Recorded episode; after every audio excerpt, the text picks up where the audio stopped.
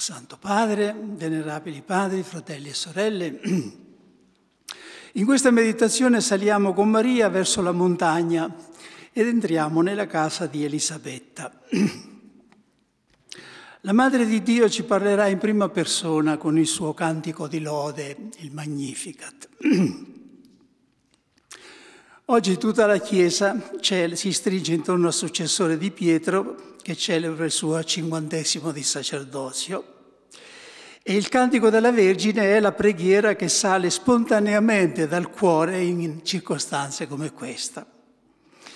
Una meditazione su di esso è dunque un nostro piccolo modo di partecipare anche in questo momento a tale lieta ricorrenza.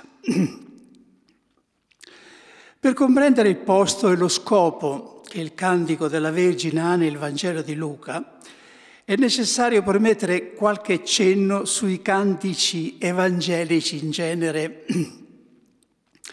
Gli inni disseminati nei Vangeli dell'infanzia, il Benedictus, il Magnificat, il Nunc Dimittis, hanno la funzione di spiegare poeticamente il senso spirituale degli eventi narrati l'annunciazione, la visitazione, il Natale, conferendo ad essi la forma di una confessione di fede e di lode. Come tali essi sono parte integrante della narrazione storica. Non sono degli intermezzi, dei brani staccati, perché ogni evento storico è costituito da due elementi, dal fatto e dal significato del fatto e i cantici mettono in luce proprio il significato dei fatti. I cantici inseriscono già la liturgia nella storia. Un grande esegeta ha detto la liturgia cristiana ha i suoi inizi negli inni della storia dell'infanzia. Noi abbiamo, in altre parole, in questi cantici un embrione della liturgia natalizia.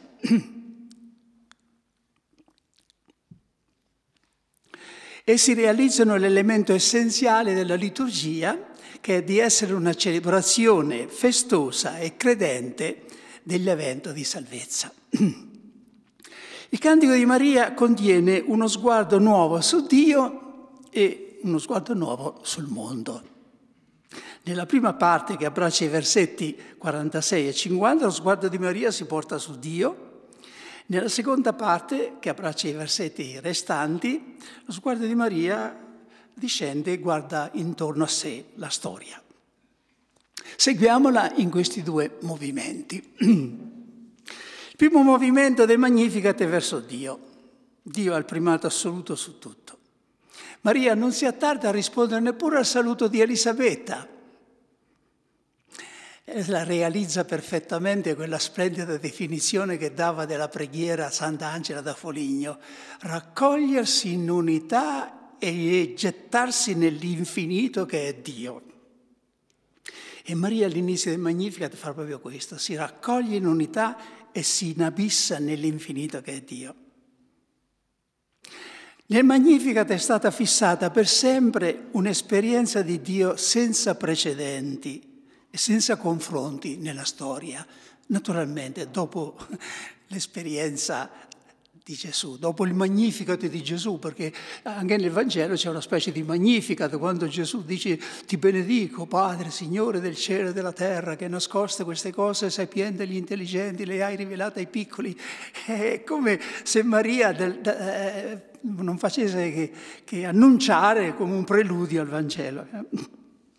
Dunque nel Magnificat è stata fissata per sempre un'esperienza impareggiabile di Dio. È l'esempio più sublime del linguaggio cosiddetto numismoso, luminoso. È stato osservato da quelli che studiano la fenomenologia religiosa che l'affacciarsi della realtà divina all'orizzonte di una creatura produce di solito due sentimenti contrapposti uno di timore e uno di amore. Dio si presenta, dicono, come il mistero tremendo e affascinante. Tremendo per la sua maestà, affascinante per la sua bontà, dunque trascendente e immanente. Quando la luce di Dio per la prima volta brillò nell'anima di Agostino, egli confessa che tremò di amore e di terrore. Tremai di amore e di terrore. E anche in seguito il contatto con Dio lo faceva, dice, rabbrividire e ardere. Sono gli attributi di Dio che giustificano i due sentimenti religiosi fondamentali, il timore di Dio e l'amore di Dio. Ora troviamo qualcosa di simile nel Cantico di Maria, che non aveva studiato fenomenologia religiosa, ma lo esprime eh, con i titoli con cui si rivolge a Dio. Adonai, Signore, che non è come il nostro Signore. Adonai è il, è il termine, il nome di Dio che si può pronunciare. Sopra di questo c'è quello che non si può pronunciare. E anche oggi quando gli ebrei nominano Adonai aggiungono subito benedetto sia lui e si inchinano. Per Maria eh, Dio è il Signore, è il potente ed è il santo, Kadosh. Anzi, dice Maria che santo è il nome proprio di Dio, santo è il suo nome. Ma nello stesso tempo questo Dio di Maria è un Dio vicino, è un Dio per la creatura, è il mio Salvatore, quando nella Bibbia ci sono questi pronomi o questi aggettivi possessivi bisogna prenderli sul serio. Quando Dio dice io sarò il vostro popolo, sarete, io sarò il vostro Dio, voi sarete il mio popolo, lì vostro è molto di più che vi, vi, vi appartengo e voi mi appartenete. E così Maria sente Dio come uno che gli appartiene, mio Salvatore. Ma è soprattutto l'insistenza di Maria sulla misericordia di Dio che rivela questo tratto affascinante, benevolo di Dio. È l'unica parola che ricorre due volte nel Magnificat, qui e poi alla fine si è ricordato della sua misericordia. Anzi, l'espressione di Maria, la sua misericordia si estende di generazione in generazione, suggerisce l'idea di un fiume immenso che attraversa tutta la storia della salvezza, il fiume della misericordia di Dio che scaturisce dalla Trinità, che è il primo atto nella creazione, che subisce un salto di qualità nel peccato dell'uomo quando da dono diventa perdono. Ed è Maria poi ci parla di questa chiusa finale del fiume che è l'incarnazione del Verbo, quando ormai questo fiume della misericordia riparte a un livello più alto, come in una chiusa di un fiume. La conoscenza di Dio provoca per reazione e contrasto una nuova percezione di sé, del proprio essere. L'io si coglie di fronte a Dio corandeo per quello che è. Anzi, diceva Kierkegaard, è solo quando la creatura si mette davanti a Dio, prende come misura Dio che si conosce veramente. Quando si confronta con gli altri, con lo Stato, con la società, con... Non, non, non ha la conoscenza di sé, gli manca la misura. Solo quando si colloca davanti a Dio si conosce. E come si conosce Maria? Ha guardato l'umiltà della sua serva piccola serva del Signore.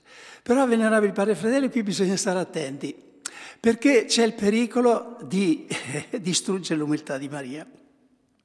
L'hanno fatto anche alcuni grandi della Chiesa, quando hanno detto, vedete l'importanza dell'umiltà? Maria non si attribuisce nessuna virtù se non l'umiltà, e così si distrugge l'umiltà di Maria. Come si può pensare che Maria attribuisca a Dio la scelta per la sua virtù dell'umiltà? Ma è chiaro, l'umiltà, tapeno, si sa sempre due significati. Uno oggettivo significa piccolezza di fatto, nullità, insignificanza, e uno soggettivo che significa la percezione, la convinzione che io odio essere nulla. La seconda è la virtù dell'umiltà, la prima è piccolezza. E Maria lo dice in senso oggettivo, ha guardato il nulla della sua creatura. E di fatto in altre lingue viene tradotto più giustamente con piccolezza, in tedesco Niedrigkeit a guardare la piccolezza perché si percepisce come un, una piccola serva del Signore, percepisce il suo nulla. Ma qui sta proprio la virtù dell'umiltà di Maria, qui sta la grandezza dell'umiltà di Maria, perché l'umiltà ha uno statuto speciale, ce l'ha chi non crede di averla e non ce l'ha chi crede di averla.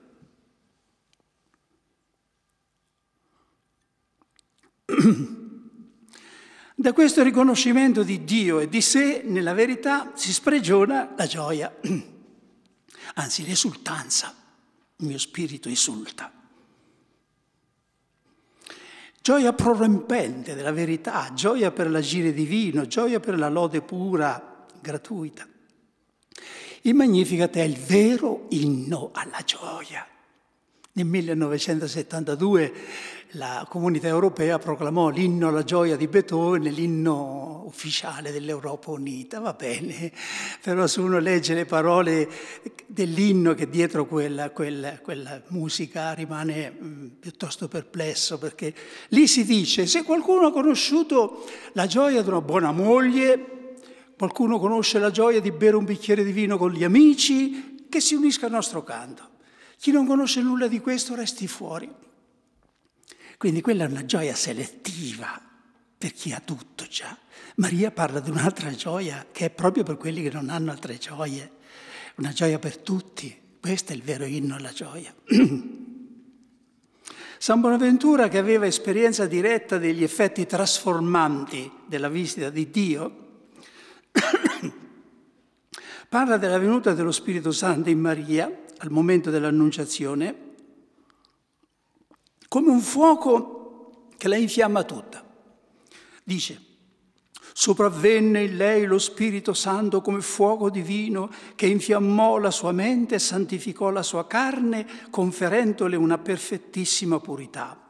Oh, se tu fossi capace di sentire in quale misura e quanto grande fu l'incendio disceso dal cielo, quale refrigerio recato.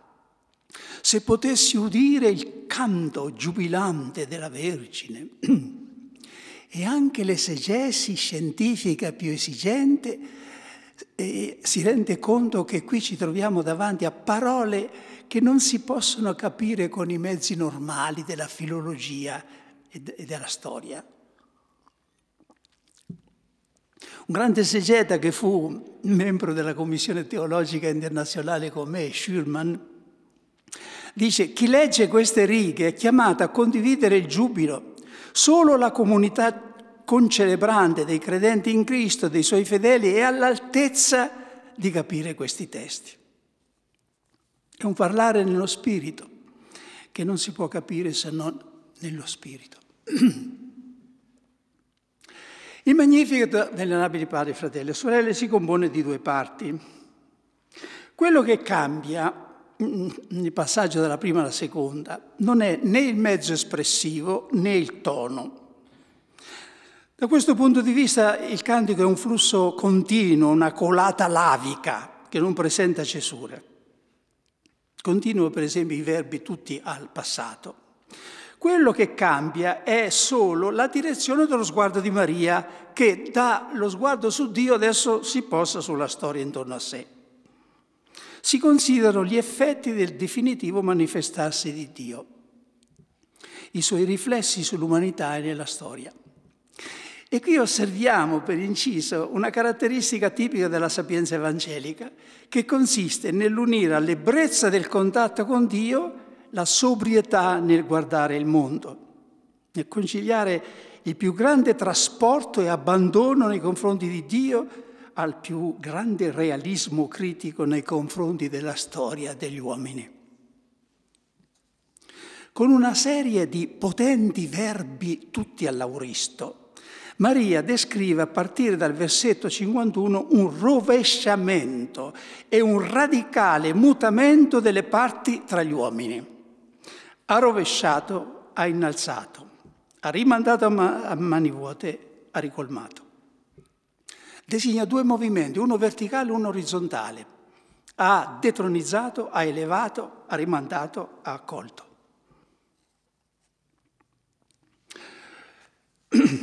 È importante però che comprendiamo in che consiste questo rovesciamento cantato da Maria, perché altrimenti c'è il pericolo di equivocare tutto. Guardando la storia del tempo e io un tempo mi devo occupare anche di questo, della condizione storica al tempo di, del Nuovo Testamento. Purtroppo non, non si nota nessuna rivoluzione del genere. I ricchi sono rimasti ricchi, i potenti sono rimasti potenti sul trono, Erode è rimasto sul trono e gli umili Maria e Giuseppe hanno dovuto fuggire. Dunque, se eh, si guarda, eh, si aspettava un cambiamento sociale come quello che di solito gli uomini vogliono, c'è una, una smentita totale da parte della storia.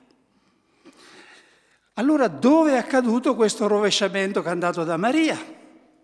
Perché è accaduto è accaduto nella fede. Si è manifestato il regno di Dio e questa cosa ha provocato una silenziosa ma radicale rivoluzione. Come se si fosse scoperto un bene che di colpo ha svalutato la moneta corrente. Il ricco appare come un uomo che ha messo da parte un'ingente somma di denaro, ma nella notte c'è stata una svalutazione del 100% e al mattino si è alzato che era un povero miserabile. I poveri, gli affamati, al contrario, sono avvantaggiati perché sono più pronti ad accogliere la nuova realtà, come dirà Gesù. Non temono il cambiamento. Il rovesciamento cantato da Maria è dello stesso tipo di quello appunto proclamato da Gesù nelle Beatitudini e con la parabola del, del ricco e polone.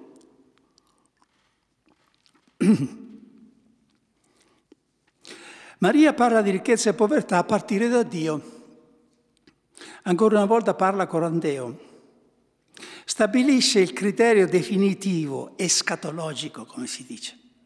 Dire dunque che si tratta di un rovesciamento avvenuto nella fede non significa dire che esso è meno reale, radicale, meno serio, ma che è infinitamente di più serio. Questo è un disegno, è, è, è, qualcosa di irreversibile, non è come il disegno creato dall'onda sulla spiaggia del mare che l'onda successiva cancella, come avvengono nelle rivoluzioni umane. No, questo, questo è irreversibile.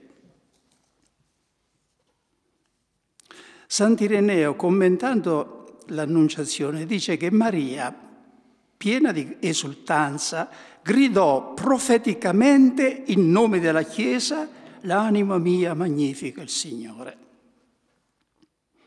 Nella tragedia greca a un certo punto interviene il coro, c'è sempre il coro, che ha il compito di riassumere il senso del, degli eventi che si stanno narrando, il punto di vista di Dio di solito sugli eventi storici.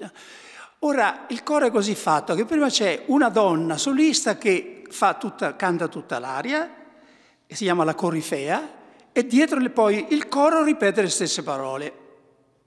Maria è stata la corifea dell'immenso coro della Chiesa che la deve seguire.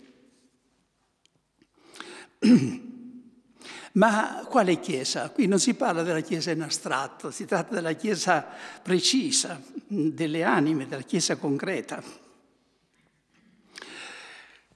Cosa vuol dire che Maria ha intonato il Magnificat in nome della Chiesa. E vuol dire che il Magnificat non è solo da recitare, ma da vivere e da fare proprio da ciascuno di noi. È il nostro cantico. Quando diciamo l'anima mia magnifica il Signore, quel mia deve essere mia, di chi lo dice,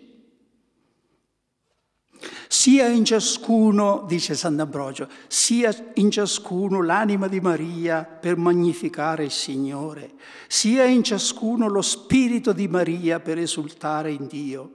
Se infatti secondo la carne una sola è la madre di Cristo, secondo la fede tutte le anime generano Cristo. Ognuna infatti accoglie in sé il verbo di Dio. Alla luce di questi principi proviamo ad applicare a noi, alla Chiesa, cioè e all'anima, il cantico di Maria. E ve, vediamo come fare per somigliare a Maria, non solo nelle parole, ma nei fatti. Laddove Maria proclama il rovesciamento dei potenti e dei superbi, Il Magnificat ricorda alla Chiesa qual è l'annunzio essenziale che deve proclamare al mondo. Le insegna ad essere profetica. La Chiesa vive e attua il cantico della Vergine quando ripete con Maria, ha rovesciato i potenti, ha rimandato i ricchi a mani vuote e lo ripete con fede, distinguendo questo annuncio da tutti gli altri pronunciamenti che pure ha diritto di fare in materia di giustizia, di pace, di ordine e oggi anche di, seco- di ecologia, in quanto interprete de- qualificata della legge naturale con la sua dottrina sociale. Se le due prospettive, quella di fede e quella sociale, sono distinte, non sono però separate e senza influsso l'una sull'altra. Al contrario, l'annuncio di fede di ciò che Dio ha fatto nella storia diventa la migliore indicazione di ciò che l'uomo deve fare a sua volta nella propria storia e di ciò che la Chiesa ha il compito di fare in forza della carità che deve anche al ricco perché più che un incitamento a rovesciare i potenti dai troni come si pensava decenni anni fa, negli anni 70, nel clima della, rivol- della teologia della rivoluzione, il Magnificat non è un incitamento a rovesciare anche con violenza i potenti dai troni. No, è un ammonimento pieno d'amore, anche rivolto soprattutto ai ricchi, circa il tremendo pericolo in cui si trovano come la parabola del ricco e polone non è suggerita da invidia o odio o risentimento, è tutt'altro, è amore. Ci sono piani e aspetti della realtà che non si colgono a occhio nudo, ma solo con l'ausilio di una luce speciale, con i raggi infrarossi, per esempio. L'immagine ottenuta con questa luce è molto diversa da quella con le, eh, le, le, le macchine fotografiche normali. Io ricordo quando cominciarono a diffondersi le prime eh, foto satellitari, e una in particolare. C'era una foto satellitare eh, che riprendeva tutta la penisola del Sinai e i colori, i rilievi erano diversi, erano to- diversi. Erano foto prese ai raggi infrarossi. Ecco, Maria fa, nel Magnificat, fa una foto del mondo ai raggi infrarossi, alla luce di Dio. La Chiesa possiede, grazie alla parola di Dio, un'immagine diversa della realtà del mondo. L'unica definitiva, perché ottenuta con la luce di Dio. Essa non può occultare tale immagine, deve diffonderla senza mai stancarsi, renderla nota agli uomini perché ne va del loro destino eterno è l'immagine che alla fine resterà quando sarà passato lo schema di questo mondo. Renderla nota a volte con parole semplici, dirette e profetiche come quelle di Maria, come si dicono le cose di cui si è intimamente e tranquillamente persuasi. E questo anche a costa di sembrare ingenua, fuori del mondo, di fronte all'opinione dominante, lo spirito del tempo. L'Apocalisse ci dà un esempio di questo linguaggio profetico nella lettera rivolta alla chiesa di Laodicea. Tu dici, e questo tu può essere la singola persona, ma può essere un'intera società, tu dici, sono ricco, mi sono arricchito, non ho bisogno più di nulla. Ma io ti dico, tu non sai di essere un infelice, un miserabile, un povero, cieco e nudo.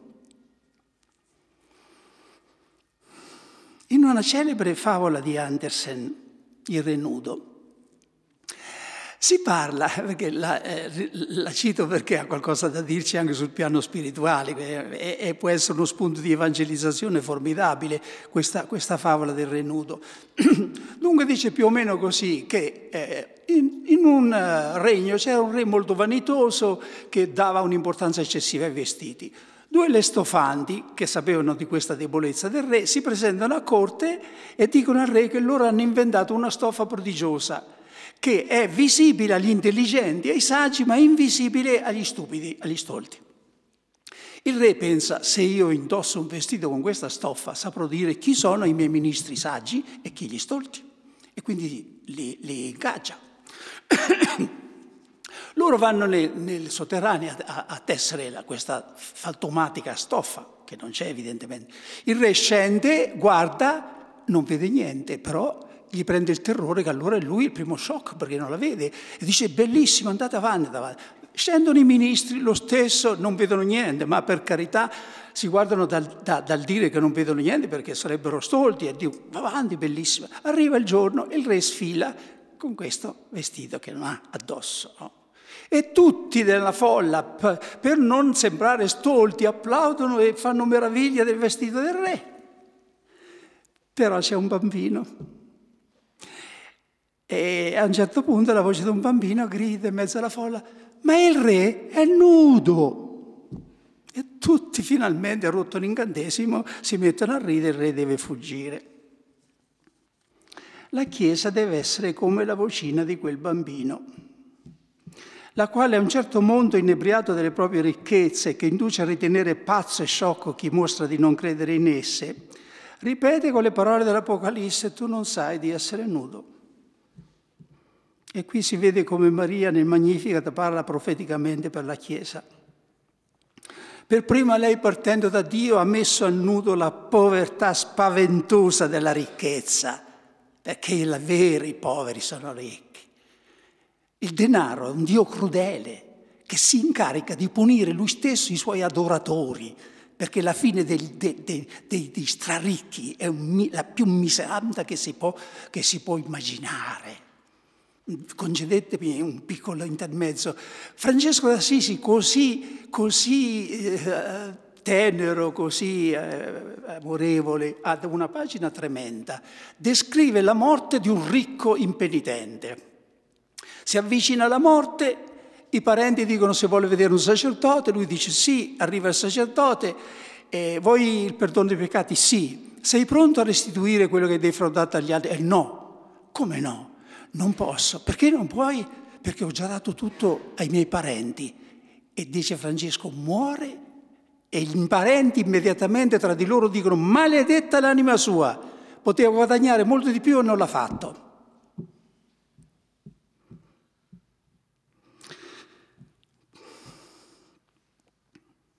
Dunque Maria ci insegna veramente a parlare profeticamente. Il Magnificat giustifica il titolo di Maria attribuito da, ufficialmente da San Paolo VI, stella dell'evangelizzazione. E la memoria celebrata ieri della Maria Vergine di Guadalupe mostra come questo titolo non è, non è in vano. Lei è stata veramente la stella dell'evangelizzazione nell'America Latina. Sarebbe fraintendere completamente questa parte del Magnificat dove si parla dei potenti, dei ricchi, degli affamati. Se la confinassimo solo nell'ambito delle cose che la Chiesa e il credente devono predicare al mondo. Guai. Qui non si tratta di qualcosa che si deve solo predicare, ma qualcosa che si deve praticare. E il primo a essere messo in crisi sono io. Maria può proclamare la beatitudine degli umili e dei poveri perché è lei stessa tra gli umili e i poveri. Il rovesciamento da lei prospettato deve avvenire anzitutto nell'intimo di chi ripete il Magnificat e prega con esso. Dio, dice Maria, ha rovesciato i superbi aggiunge nei pensieri del loro cuore. E di colpo il discorso è portato da fuori a dentro dalle discussioni teologiche o sociologiche a quelle personali. L'uomo che vive per se stesso, il cui Dio non è il Signore ma il proprio io, è un uomo che si è costruito un tronetto e vi siede sopra atten- dettando legge agli altri, criticando, giudicando mezzo mondo. Ora Dio, dice Maria, rovescia questi tagli dai loro troni, mette a nudo la loro non verità e ingiustizia C'è un mondo interiore fatto di pensieri, di volontà, di desideri, di passioni, dal quale, dice San Giacomo, provengono le guerre, le liti, le ingiustizie e i soprusi. E finché non si risana questa radice, non cambierà mai niente. Come ci raggiunge da vicino il cantico di Maria? È una scuola di conversione come ci scruta a fondo e come mette davvero la scura alla radice. Che stoltezza e incoerenza sarebbe la mia se ogni giorno ai vespri ripetessi con Maria che Dio ha rovesciato i potenti dai troni e intanto continuassi a bramare il potere, un posto più alto, una promozione umana, un avanzamento. E se perdessi la pace se non arriva. Se ogni giorno proclamassi con Maria che Dio ha rimandato i ricchi a mani vuote e intanto bramassi senza posa di arricchire e di possedere sempre più cose. Che stoltezza sarebbe la mia?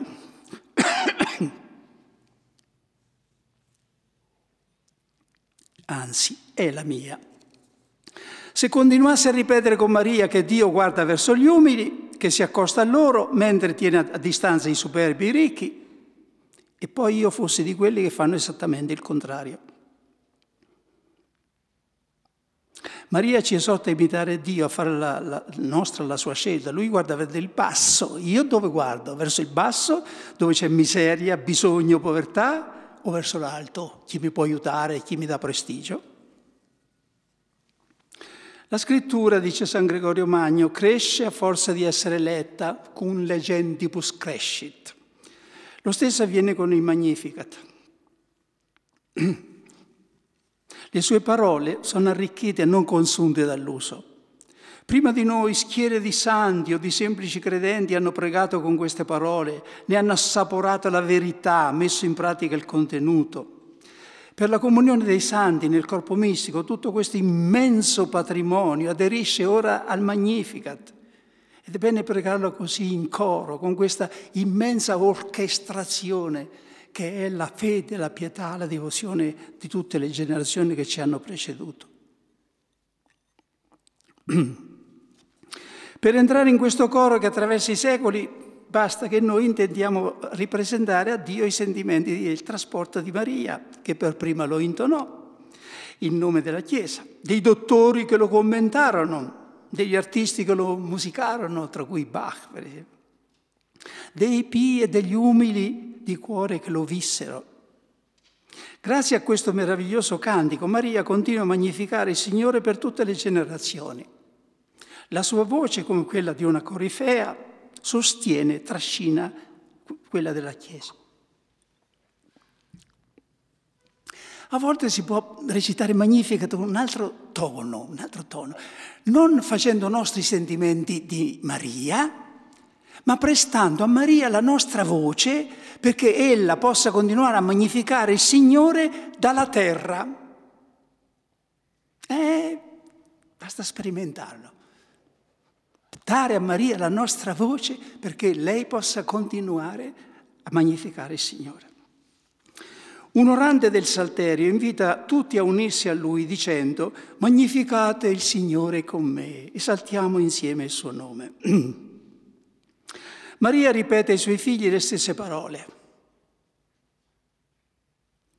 E se posso osare interpretare il suo pensiero, il Santo Padre nel giorno del suo giubileo sacerdotale rivolge a noi lo stesso invito. Magnificate il Signore con me e noi santità promettiamo di farlo.